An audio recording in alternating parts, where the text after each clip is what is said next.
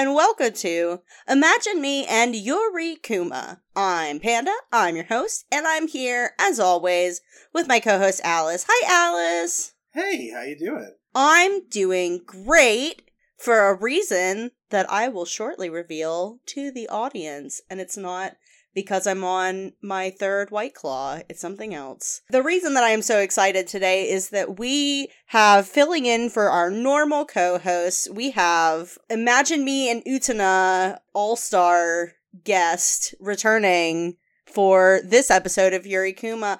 Hi, Cassie. Hi, hey, it's me. Uh, I'm Cassie. I'm Alice's uh, officially wife now. We literally just got the document signed by an ordained minister named Panda. That's me. it's it's you. It's you. I have been on the show before. At time of recording, uh, I played Umiko on the Big Eyes Small Mouth Utena campaign that we did, and I am also Alice's co-host and co-creator of our new podcast, Big Steppy. Yeah, I love Big Steppy. I'm glad you do. You're the editor. You're very, very the only reason we sound good. Before we get started, I want to know your history with Yuri Kuma Arashi. How did you get started watching it? And what was your first experience like? For the first time, and no other times that I've told this story to you. um, so, when I first watched Yuri Kuma Arashi, it was quite a few years ago. It was when Yuri Kuma first came out. I watched it as it was being simulcast, and I had no idea what I was watching, but it awakened a lot of feelings in me. Uh, at the time, that was 2015, so it was before I had even started my own transition. I was watching Yuri Kuma, and you can imagine what a closeted trans lesbian watching this show might be thinking and or feeling, you know, for yourself. Oh yeah. um, but my first watch through of the show, uh, I was kind of not sure how to think about it for about the first six episodes, and then we hit Fortuitously enough, and we did not even plan this, it just kind of turned out that way. Episode 6 of Yurikuma, um, The Moon Girl and the Forest Girl, was the episode that kind of like made the series go, oh, that's what this is going for for me. Yeah, I really like this episode. I'm super excited to get to it.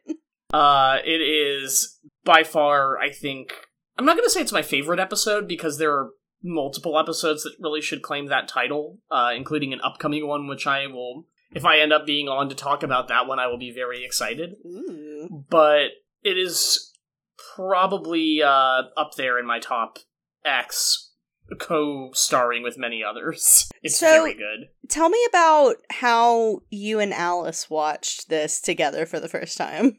Uh, it started with me, a newly out trans person, talking to Alice, who is also at the time, I believe you were very, very newly out. Extremely, yeah. Like he- newer than me, which was saying quite a bit at the time. And I just went, "You have to watch this show."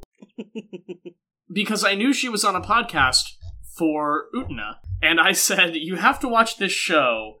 It's by the same director. You'll love it." And I gave her no context. I just let her go in blind. and Alice, our dear daughter of a preacher man. Yes, I sent a PM back this. in response, and it was just like, "Hi, yeah, what the fuck? it was, What does this The mean?" appropriate I- reaction. I should have gone back and found the text for that PM because that would be great to read live on air. oh, that would have Uh, been I so don't even good. know if I still have it, but it it was very much literally that. Just what Incredible. did you make me watch? And uh, as we kind of went on, I tried to watching it again myself for that particular watch through was really fun because I got what the show was going for a lot better. So I went into the early episodes going like, "Oh, yeah, this is what this is setting up." And Alice goes in and she gets have the exact experience I did.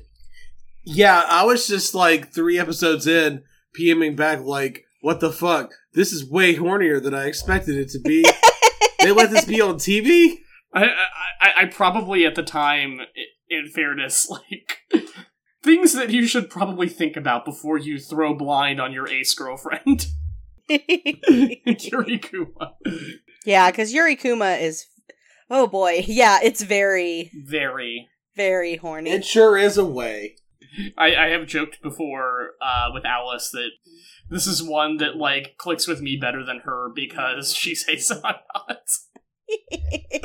but that's not quite true. What what really is happening here is probably more likely like my aesthetic tastes trend toward the like I will unironically like retweet VTubers thing, and Alice trends toward the um I don't understand the kids these days.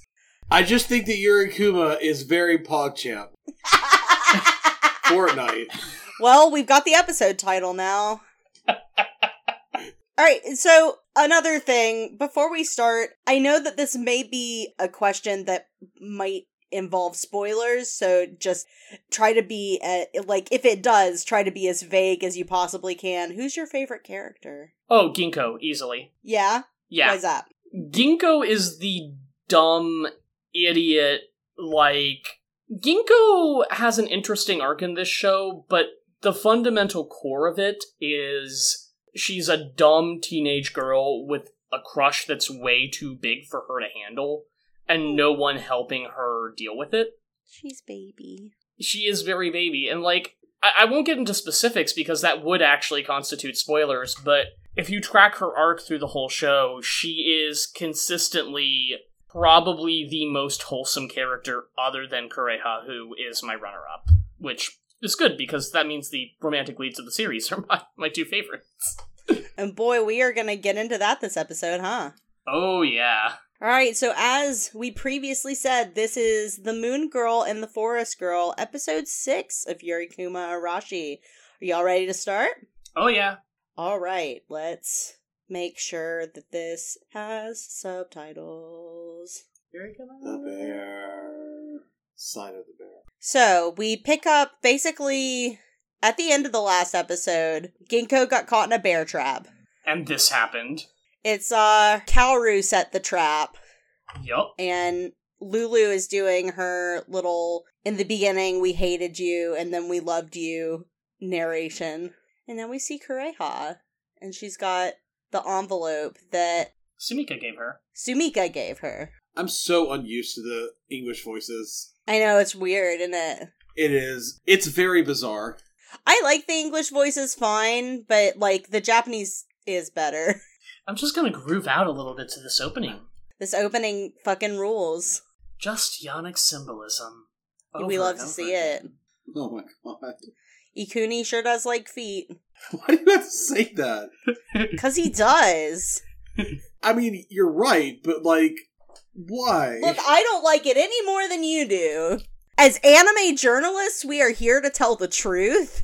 I'm sorry, like, you say that like you don't like it at all, and I'm over here like, thank you.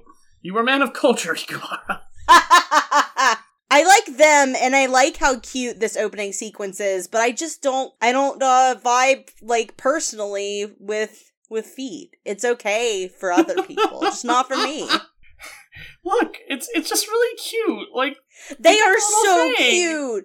This opening is so cute. I know that it's like very like objectify y, but it's also fucking cute as fuck. also, that's kind of. I'll, I'll allow this series to be objectifying, because that's kind of what it's about. So we're seeing a flashback to Sumika writing the letter, and we're gonna find out how she met Kureha. I love the little flashback transitions in the show as an aside. So good. the, the fact that they add the crank winding backwards sound effect every time is Yeah. what makes it work. So Sumika has lost her hair clip. and she's everyone very is upset looking about at her it. because she is. Everyone's looking at her because they're mean. because they are gray and she is not. And Kureha finds the hair clip and gives it back. And Sumika fell in love instantly. She says it meant the world to her. I love the continued theme, by the way, of the fact that Kureha is almost always more clothed than everyone else in the scene with her. Mhm. Almost everyone else in the show has bare legs, and she's one of the only characters who wears heavy stockings. I had noticed that. Sumika is reminiscing about them getting soaked trying to protect the garden. And they're sitting under a blanket together in front of the fire. Yup. Also, And notably, so one of the very few scenes in the series where I can think of where Kureha is not fully clothed. Oh, yeah. This is one of the first scenes where like she's being like physically Vulnerable. intimate with someone else. Yeah. Mhm. And they're talking about a book, The Moon Girl and the Forest Girl. That her mom wrote. Yeah, her mom wrote it. And it's the only copy left. It was never finished, yeah. Crank sound effect again. They're gonna read it. Sumika's gonna read it. And it's the story of the Moon Girl and the Forest Girl. And the Forest Girl has like a little bear, like, head and arm dress, and I love it. Uh, notably similar, though less sexualized, to what Ginkgo and Lulu wear when they're certified. Yeah. The Moon Girl sent a sparkling star down to the earth in the forest, and it showed the forest girl that there was an amazing world beyond what she could see. Also, like, note that the Moon Girl has a flower headdress, which I believe actually is a uh, a camellia flower, and a skirt made of trees. Yes. So she has a lot of visual elements directly connecting her to the forest. Yeah, this is very this is very storybook and it's very cute. Also, uh, remember that name Lady Kumaria that they are praying to in this story to find a way to cross the barrier. Well, I know Kuma means bear, so They're they're literally praying to the bear goddess. Also, the bear costume includes like a cute little uh, flowy skirt that looks like clouds. I love it. Yeah, like I they're visually kind of meant to be. We see a silhouette of Kumaria. Hey, and look, it's she's Sailor got These, Moon. these big It's wings. literally Yeah, she's basically Sailor Moon. drawn entirely in silhouette. the moon girl and the forest girl are praying to kumaria to let them be together There is one way to make your wish come true. they have to meet at the door to friendship and if their love is true your friend will be waiting for you when you see her you have to give her a promise kiss and then your wish will be granted kumaria asks them if their love is the real thing Yep. Notably, that is also again the question that Ginkgo's asked every time she's certified. Essentially, Mhm.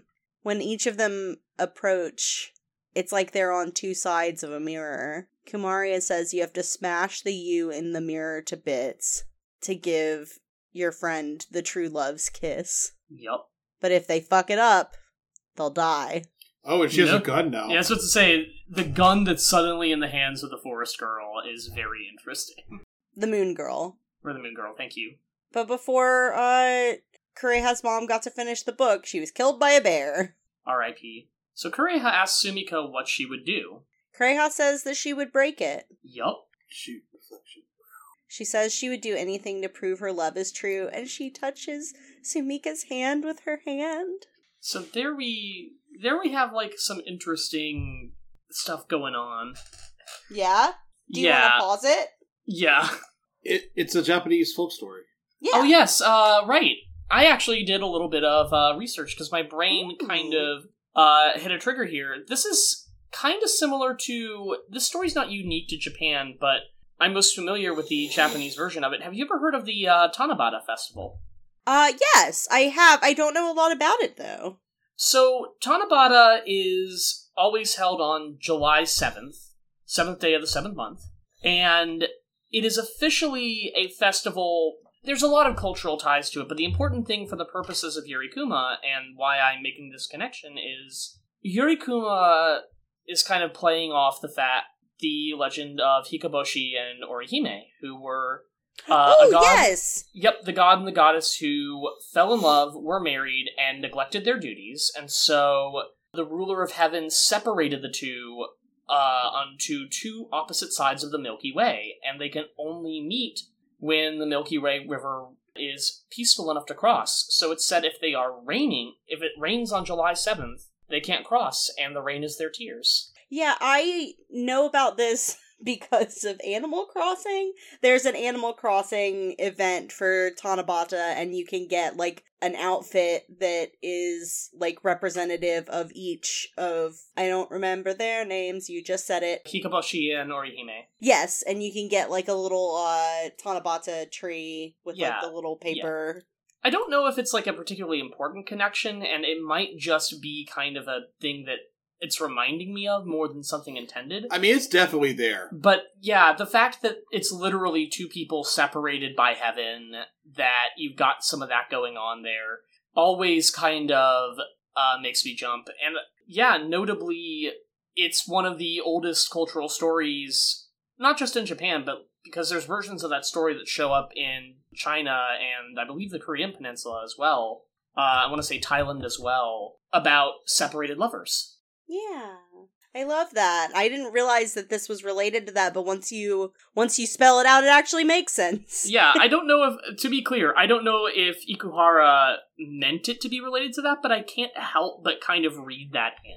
Yeah, I mean, I feel I mean, Ikuhara does a lot of referencing and like allusion to other things to make his point. So like I have no doubt that this was intentional. Yeah, I also just again want to stress because I didn't actually bring this up the first time I watched it, uh, rewatched it last night actually. But I, I really love the uh, the details on the Forest Girl and the Moon Girl's outfits that tie them to each other. They're so cute. Yep. Also, just for double points, love that Kureha has a camellia flower on. The Moon Girl has a camellia flower. It's obviously Kureha. She yeah, has a- it's obviously Ginkgo and Kureha. yeah, and Kureha has a camellia flower on her head because that's literally what Tsubaki means. Aww. Yeah, I love um, that. fun, fun story. Do you know what Tsubaki mean or uh, camellia means in uh, Japanese flower language, or what it's I associated? don't. What does it mean? Camellias are survivors, and they are lonely. Aw. So the camellia flower blooms late into the year, uh, later than a lot of other flowers, in fact. So it's often associated with loneliness and with hardiness. So her name is kind of a hint that she is someone who has survived losing multiple loved ones. Yeah. Yep. That just hit me. Yeah. Yeah, uh, I'm just God, gonna. this show's good. I'm just gonna let that one ride. There's a lot going on here. hmm But now we have to exclude someone. It's time. I have never seen this to- scene in Eng- this scene in English. It's time to find out why we build the wall, my children. Did we build the wall to text about our friends? Phantom Wuthering. I love the little title cards at the bottom. So it's the what are they called? The storm, The Invisible The Storm. invisible storm. invisible storm, yep. and they're talking about who's going to be set up to be the next Yeah. traitor. I don't understand Because what's going on, but I assume that I'll have a better concert with the idea. Uh, She deli- She also did not vote for anyone else. Notably, Sumika votes for herself instead. Oh. you have been voted off the island. You have posted cringe, and you will be excluded. so she writes a happy birthday letter to Kureha. So she is afraid that even if she makes herself the target of the invisible storm, they will target Kureha as a way to punish her. Mm-hmm. Kaoru meets her outside the lily garden. Kaoru was apparently going to give Kureha the letter, but Sumika wants to hold off until Kureha's birthday. And we find out that Kaoru is going to be Kureha's new friend after they get rid of Sumika. I don't really get all this, but you know what? You'll I'm it'll here. make sense in a minute. I mean, I guess the idea is that Kureha is chosen because she's not connected herself to the storm, and that if they can connect her to the storm through another person, then she's not on the list anymore. Kinda. It's I actually a little more complicated than that. So she's being targeted for her relationship to Sumika. So Sumika is arranging for a way for Kureha not to get hurt by the storm. What do y'all Mhm. think that means is in the letter? Well, I've already seen the episode, so I do know what's in the letter. Yup. Sumika says she promises to never back down on love. A bullet! Yuri Kuma Arashi. I I just love the eye catch, I'm sorry. Everybody forgets the love bullet. Yep. And now we see an The empty bear trap. large bear trap. Oh my god! I just And- realized that's that's Akio and um, what's his name? Red Boy. Toga, Toga. yes, uh, Toga and Kaoru is being it's that shown in a in a bed very similar to the one Akio and Toga. God, I love Lulu. Lulu just puts on some shades and throws down a flashbang that she has because she's a badass. We see Kaoru has clearly been in a an intimate situation with uh Someone, someone who we haven't seen the face of yet. someone who's significantly taller than Kaoru. And Kaoru's doing a blushy. Oh no, I think I know who it is. No! No! I'm gonna keep that. Um, even though it's very obvious, I'm gonna keep that right here in my chest until it's revealed and then I die. So, uh, the bears are gone. because of Ginkgo getting caught in the bear trap, and Lulu's trying to like Nurse her back to health. nurse her back to health. But Kureha doesn't know that, and she's actually kind of sad that they're gone. And Lulu says the best line, which is, How did she even know we were bears? I love her voice so much in English. Oh my god. Lulu's English dub voice goes off. Yuri Gotta love the. Yuri friends on that on that postcard or uh, that yeah, we photo. see uh Principal Riza Hawkeye again in her office. yeah. and she's thinking about how she was gay for Kureha's mom. And then we see Kureha again, and we see the flashback of Sumika giving her the letter, but telling her she can't open it until her birthday. Kaoru's asking Kureha about the time when Sumika dropped her hair clip. Kaoru says that Kureha's not like the rest of them because she picked up the hair clip, I guess. Yeah. She's talking about how the world is cruel and Kureha hasn't lost hope yet. Something about her gives me the makes me think of that Pro ZD thing about this world is imperfect. the, the obvious the obvious villain about to betray you. Lysandre, Yeah. no! Lysandroth. She even looks like Lysandroth. love those carved ram's heads in near that water feature. I don't know why, I just love them. I do love it. It's a big, beautiful fountain. Big, gay, beautiful fountain. Kaoru, stop fake apologizing about this birthday, you piece of gar- I'm sorry, I'm sorry. I, I hate her so much. Kaoru's awful, but she's also hot, so I do like her. No, no, I refuse. Her, she, You're valid. We see a black lily. yep, yep, And, the black uh, lily bloom. Ginkgo has sat up suddenly, and they're she and Lulu are both in bear form. Oh, and Lulu's freaking out because she loves Ginkgo so much. Up, oh, and it's time for a bear challenge. I love that it answers the phone as a bear. Ginkgo just remembered that it was Kureha's birthday. It's just love the real thing. Yeah, they're getting a call from the Bear Court guys who are on top of a bunch of Steel beams for some reason. Yeah, steel Uh, girders. specifically, they're on construction happening over the top of the wall of Severance, which is why they're there. Yes. I can't imagine it's easy to operate a phone when you have those big bear hands. The Shabadadu Shabadadu does not work nearly as well in English. It's still funny though. It is so good. incredibly funny. So it's the birthday ceremony at the Lily Garden. I keep wanting to say Rose Garden. And everybody showed not up with candles. Not creepy at all. Everyone says happy birthday. They're going to start clapping now and say congratulations. Big There's gonna carry be energy. So it's time to read Sumika's letter. It says, Kureha, the girl standing in front of you is your new friend. But what does this mean? exactly what it says. Kaoru says it's Sumika's breakup letter to her. Her final present to Kureha was for Kaoru to be Kureha's friend, I guess. Yes. Which now kind of links together what was happening earlier. Yeah. Sumika was going to fake break up with Kureha and let Kaoru comfort her, essentially. Yeah. And it seems a lot like Kaoru may have talked her into that. Yeah. To set this shit up. Because they're about to set some shit on fire. Love that use of lighting to make to mark her evilness. Also, I love that they yell happy birthday as they're setting the lily field on fire. So it's the time has come for them to exclude the evil, and I guess the evil doesn't get to have any friends, and she's gonna be crushed by the invisible storm as punishment. And Kureha faints, kinda. Well, no, she just falls to her knees. I thought she was gonna pass out. Oh, yeah. Oh, now everyone's clapping. So Kaoru has double crossed her, Yup. and she takes the letter And that Sumika throws wrote it into the burning garden. throws it into the fire. What a jerk. In that letter, Sumika also apparently said something about wanting to always see Kureha smile even at a distance. And Mhm. Ginkgo, like a goddamn hero, shows up and leaps into the fire to save the letter. She crawls through the fire. She grabs the letter. The invisible storm vacate. Because they know she's a fucking bear. Yeah. And Ginkgo says she'll never back down on love. And Lulu's like, ah!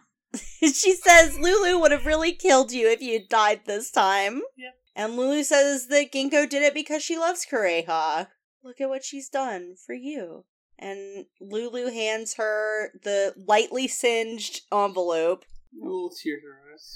Kureha opens it again and she reads it again. The girl standing in front of you is your new friend. It's And it's Ginkgo. And the the And Lulu, yes. but Yeah. mostly Kiko. We would need to wait for And like the the, next episode's over. Ikuhara series to really get a um a series that just celebrates uh polyamory. Yeah, that's true. I thought we were gonna get that with uh with, with Sarah's and my little dancing bear so good. I gosh, I love this episode, guys. It's it's my favorite. This episode Uh, do not close the episode out, by the way. There's more to come. Yes, I know. Yeah, no, I was just letting out. There, there's a uh post post credit sequence. Yeah. Yep. Yeah, I I absolutely love this image they've chosen for the ending here of the three with girls. all of them with the scarf. in the middle of a winter with big, thick snowflakes, which It's so again, good. camellias bloom in winter. Yeah. The flower that bloomed in wintertime. That's a an Utena episode title. Oh, yeah, you're Yep. right. Also, notably, Ginkgo is in the center of the trio, which I love because she is the connecting point for both. Lulu Ginkgo and has Kuri two Haslov. hands. Yeah, So good. like very notably, Best three pull. Yeah. yeah, Lulu and Kureha are only touching Ginkgo; they aren't touching each other. And now we get a flashback to Sumika attending the lily garden when it got destroyed. Uh-oh. She's approached by I don't remember her name. Mitsuko Yep. as a bear or bear girl who attacks Sumika and Nom nom nom. nom nom noms on her. And now we know why she's a criminal bear. Well, now we know why Ginkgo is a criminal. She watched it happen from behind a tree and didn't stop it. Womp womp. Yep. All right. The episode's so- about to play again. Yeah, we better stop here. All right. So that was So- fun. Tell me about why this is your favorite episode, Cass. I, I mean, it, I think it's obvious from the way I was almost I mean, stumbling yeah. over you every time something happened on screen. oh Uh, I apologize. I'm no, of course. apparently not sure where I fit into the new format, but it's uh, interrupting the main hosts. That's okay because I we don't really the format here is real loosey goosey. You have a format? I'm glad to hear that. yeah, uh, this is my favorite episode because, number one, it kind of cements a few things. First of all, it clears up for sure that Ginkgo did not kill Sumika. Yes. But she is a criminal bear. And it also kind of makes a lot of things about her make sense. Why she was feeling guilty even if she didn't kill Sumika, what her relationship to Kureha is, like, which we, we've known that for a little while, but, like, just how far back in some ways it goes. Because the book does not. We don't know for sure yet, but the book kind of makes it obvious. Ginkgo, at bare minimum, has been carrying this torch for Kureha for a lot longer than is easily apparent. Yeah.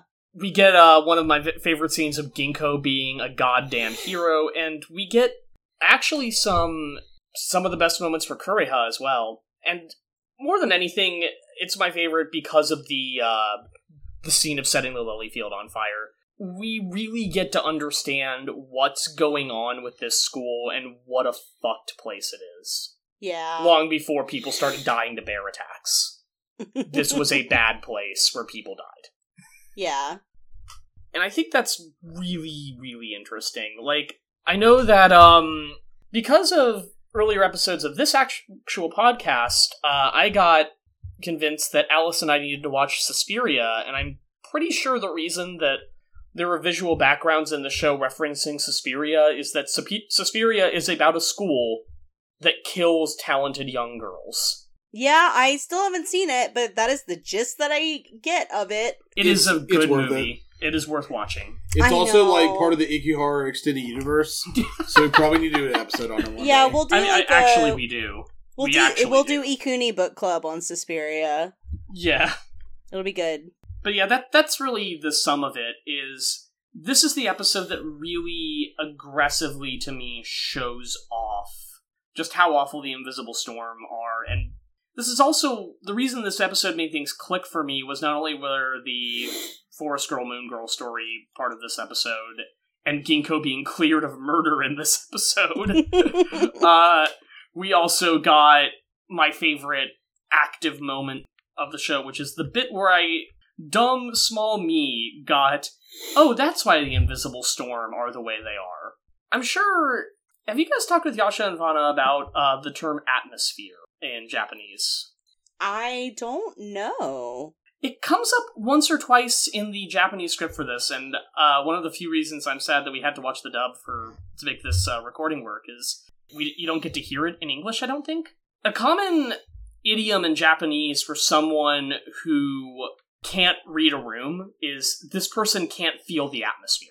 Mm. Which now that you know that, doesn't that kind of make the idea of calling your social exclusionary group that forces people into a specific social, you know, cast, the invisible storm it makes so much more sense. It does. Yeah, that that was a name not chosen for no reason. I hadn't really Well, thought about yeah. that until just now. Yeah, Huh. That is the exact reason that's going on here. This is the invisible storm is basically just social targeted. They are the weight of society. Yeah. They are not necessarily the same weight as the Wall of Severance, but they are kind of a product of it in a lot of ways. It's the way that girls like police each other's social behaviors. like, Exactly. in the real world. Literally.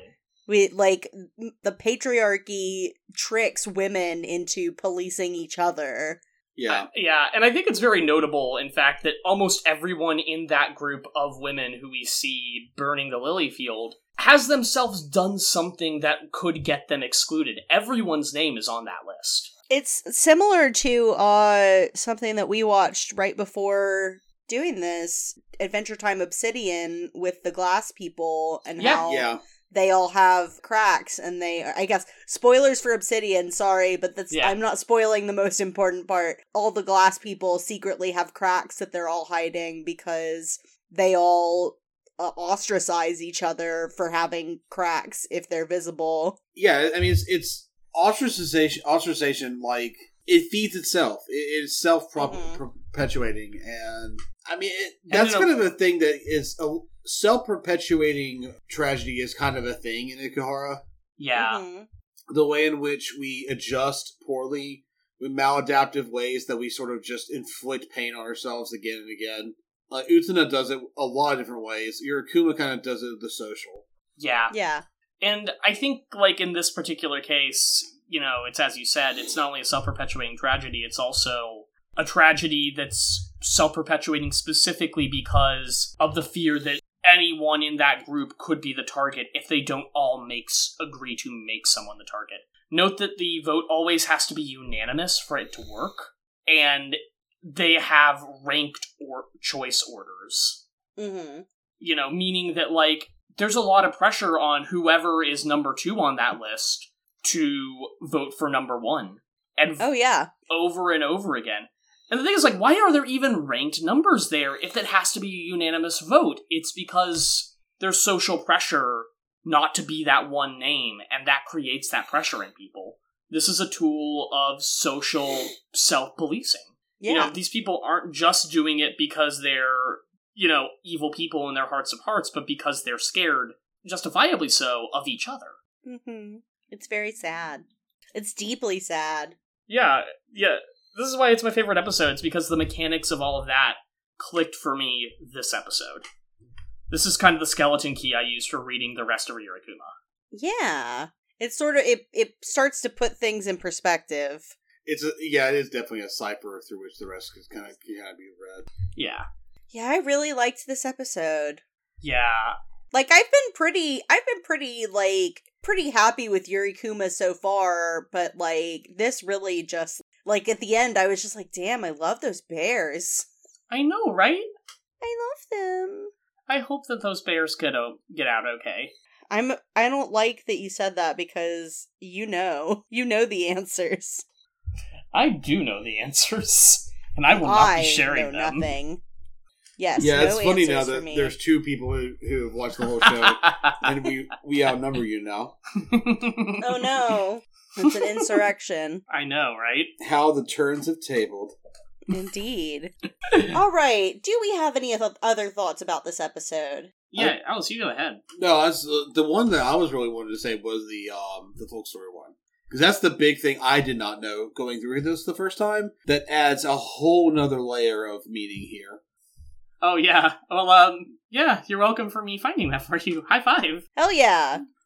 Alice just like bent her head over and like headbutted my high five offer. It's what I do. It, it is her way, her ninja way. Yeah, I love when I love when Yuri Kuma leans into the fairy tale stuff. Like my other the other episode I really like is the one where you find out Ginkgo's backstory. Yeah, yeah. That the fairy tale nature of the show is great for a lot of reasons. It, it's almost like Ikuhara just really has a fascination with fairy tales and using them to contextualize the way that people relate to each other. Well, fairy tales are often used to impart moral lessons on children and yeah. then like sometimes the moral lessons that were taught are actually kind of fucked up. Yeah. I like that Yuri Kuma leans into the positive vibes of them more so than the Yeah. negative ones, though, because one of my favorite fairy tale quotes is actually from an essay by uh, G.K. Chesterton, which I'm sure Alice has already quoted on this show, or another one. And if she hasn't, she needs to right now. Oh, the dragons. Yes, you do it, girl. Do it. Um, children. How's it go? Children do don't read. Um, they don't need fairy tales to tell them the dragons are real. They need fairy tales to tell them the dragons can be defeated. yeah. Aw, I Yeah, like look- that. Yeah. It occurs to me that so Ikuni is interested in the fairy tale, but also the sort of the um the role of the cultural myth and how Mhm. the stories that are just filtered down to us through culture kind of shape us. And you can kind of see this progression from like Utena, where he is deeply, deeply distrustful of these stories, even as there is a sort of like nostalgic longing for them. And then you get to Yurikuma, and there's a lot more of an openness to the idea of these stories having value, where it's not guaranteed, but there's a there's this sort of like the stories that we pass down as a culture do not have to teach these bad lessons. And then you Mhm. get to Sarazanmai, and like it just absolutely embraces that hundred percent. I mean, yeah. I mean, it's literally a story about Kappa. Yeah, yeah, it is. Yeah, like, so that's where this fits into the uh, Ikuhara cinematic universe. Uh, yes. a fairy tale um, mythopoeic significance. But yeah, I, I don't think I really have that much more to say about this episode. I think I've covered my biggest things about it already with the atmosphere thing. Yes. Beyond that, just going like, for unrelated reasons, this makes me want to rewatch Gatchaman Crowds again. That's another good one, by the way. Yeah, how many episodes is Yuri Kuma? Uh, it is, I believe, 12 or 13? Thirteen, I think. All right, so we are at the halfway point. Yeah. See, this is the halfway point. How do you feel? I okay, it's 12 episodes. I am previously I was kind of just like floating along the river like just letting Ikuhara like try to make his weird point in front of me, but like now I'm actively like excited to see where this is going. I Yeah. feel like like this has really hooked me in a little more and gotten me more invested and I'm really looking forward to doing more episodes. That's about the experience of me watching this show for the first It time. is all running downhill, full mo- full full tilt momentum from here. It is time for some. some we have run up fun the hill to make the deal with God. and we will fall down the hill in order to to hit the universe with it. I don't know. I needed an ending to that, and I, I just did not have one. I'm good. By the way, I'm stealing. We ran up. We ran up the mountain to make a deal with God. I'm stealing that. By the way. oh, that's from uh that's from a Kate Bush song. Nice. Oh. Hold on, let me make sure I get the lyric right. Small yawn noise. Yeah, it's or if if I only could make a deal with God, I'd get him to swap our places, be running up that hill, running up that ro- road, running up that building.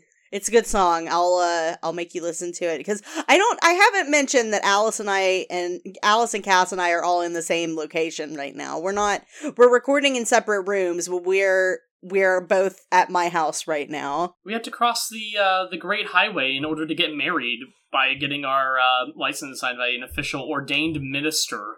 I am an official ordained minister. So, uh, I'm so proud of you for for getting here. gays of the South, uh, holla at your girl if you need some my services. All right. So, um that's it for this episode, I think. I uh I love the like I when I knew that I wanted to keep trying to do episodes, even though like Yasha and Vana have had to take some personal time, I could not possibly think of anyone else in the world other than Cassie to bring on to talk about Yuri Kuma because I know that it is very near and dear to your heart. And I feel like you've said before that I, I think Sarazanmai is your new favorite, but Yuri Kuma is definitely like up there. I would say that Sarazanmai and Yuri Kuma are honestly both my favorites, but they're very different. It's hard for me to directly compare them because both the things for different I like about reasons. Kuma, yeah, the things I like about Yuri Kuma and the things I like about Sarazanmai aren't very easy things to map onto each other. Sarazanmai definitely appeals to the part of me that just absolutely loves Japanese live action superhero shows, but uh, Yeah. Yuri Kuma appeals to the part of me that just loves dumb girls being in love Yuri Kuma appeals to the part of you that is a lesbian. Yes, Ginkgo is very much the dumbest girl in the most love, and that is why she's the best character. Yeah. Well, I like Utena the best because Utena is the closest to my aesthetic, and it has a sword. It has several swords. Yeah, Alice is like the sword lesbian, and I'm the bear lesbian. I do, however, really like. I don't know why, but Kurio having a gun in Yurikuma really does it for me. And that's all my thoughts that I have in my brain. Alice is the weapon lesbian, and I'm the bear lesbian. Cow, cow, motherfucker. Gow gow. Gow, gow. All right, well, listeners, if you would like to follow me on Twitter, you can do that at impandanata. Alice, where can people find you online? Uh, they can find me online at Twitter at Lyrewulf, which is L Y R E W U L F. And Cass, I know that you don't really social media, and we've talked about Big Steppy. Is there anything else you want to plug, or do you want to just tell people a little more about Big Steppy? Uh, I think I just want to tell people more about Big Steppy, which you Hell can yeah. find the official Twitter for on at Steppycast. That's S T E P P Y C A S T. I post things, and I also retweet pictures of stills of the Gundam animes. If you would Um, like that to happen on your timeline. Yes, uh, which you do, and you should. So, as a quick intro, Big Steppy is Alice and I's new podcast. Uh, we have just released our pilot episode at time of recording, and we'll soon be releasing our episode one, as it were. Uh, our pilot episode is on a moment from the original Mobile Suit Gundam called The Bright Slap. I think you'll like it. And the follow up is a retrospective on the first Mobile Suit Gundam compilation movie. Uh, Big Steppy as a podcast is not just about Gundam, it's about real robot in general, but we will be doing a lot of Gundam content because i it's kind of alone in its you know, significance to that term even existing. Yeah, I so, uh, love it. yeah, yeah, go go listen to us there. yes. You will hear me on worse audio, Yes. but with more script sometimes. Slightly Sure, more planned than Sure, as I us. was making a reference to what's his name, Wozniak or whatever, and I realized that no one's gonna get that. Anyway, I think I get it. I get your joke. I'm glad that you get my jokes. All right. And listeners, if you would like to support this show, you can do that on Patreon. You can find us pretty much, you can find the link to our Patreon pretty much anywhere you can find us on the internet. It, we are very close to our next goal, which will allow Alice to make me watch Wolf's Rain. And I'm pretty excited about the possibility of that. So, everyone please keep that in mind if that is something that you would like to experience in podcast form. Please Uh, help you my wife Awu. Donate to the Patreon. Yes, please help Cass's wife Awu. All right, and uh, we have a Tumblr that I don't really use very much except to reblog fan art. Uh, that's imaginebeingusna.tumblr.com. And if you would like to get in touch with us, if you would like to come on an episode of this show to talk about, I mean, mostly Utena, but also Yuri Kuma, or in the future Penguin Drum, you can email us at imaginebeingusna at gmail.com. And I think that that's it. I don't remember what our sign off is. I think we just say gow gow. So, Gow, gow. all right, I, I'm going to count to three, and we're all going to say gow gow at the same time. All right, you ready? Oh, yeah. One, two, three. Gal, Gal, gal. Also, legalize a woo. For the